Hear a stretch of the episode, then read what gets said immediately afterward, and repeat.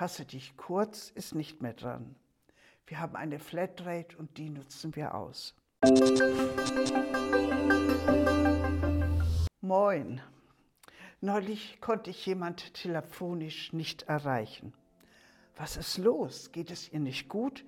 Was mache ich nur? Ich weiß, sie müsste eigentlich zu Hause sein. Ich war sehr beunruhigt. Mir fiel dann ein, als Kind und als Jugendliche, als ich noch zu Hause lebte, da hatten wir gar kein Telefon. Wenn der Arzt oder die Hebamme gebraucht wurden, dann sind wir zum Kaufmann gegangen, denn der hatte einen Fernsprecher. Außerdem konnte man bei der Post telefonieren. Dort prangte dann das Schild, fasse dich kurz. Telefonieren war teuer und manchmal hat man sich den Fingerwund gewählt, weil die Leitung überlastet war und man nicht durchkam. So war es besonders bei Gesprächen in die DDR. Da hat sich inzwischen vieles verändert. Jetzt haben fast alle selbstverständlich ein Handy. Überall sind wir erreichbar. Alles wird mitgeteilt. Das Handy ist Informations- und Kommunikationsquelle. Fasse dich kurz ist nicht mehr dran. Wir haben eine Flatrate und die nutzen wir aus. Ich entsinne mich, dass jemand Anfang der 1980er Jahre von der Funkausstellung berichtete.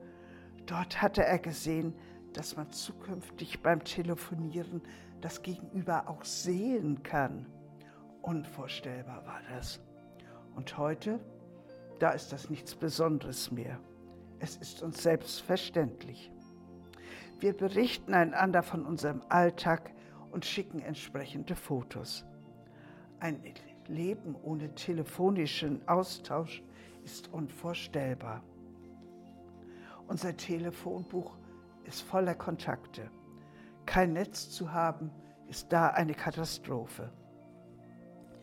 Eine wichtige Nummer sollten wir aber im Kopf und im Herzen haben.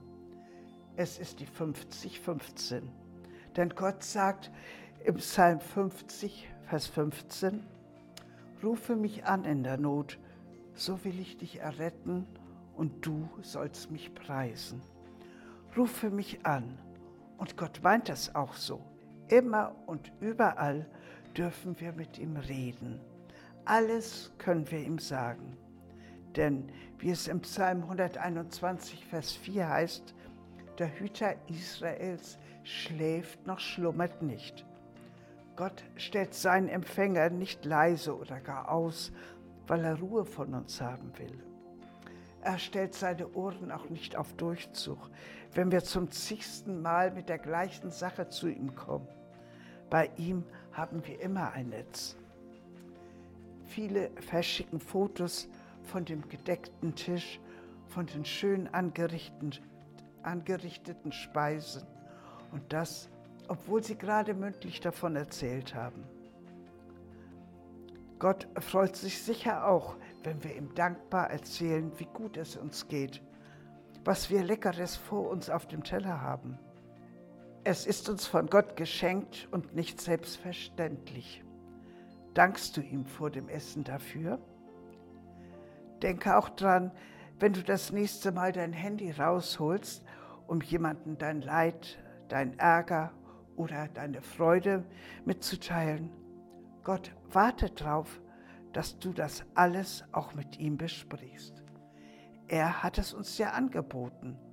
Rufe mich an in der Not, so will ich dich erretten und du sollst mich preisen.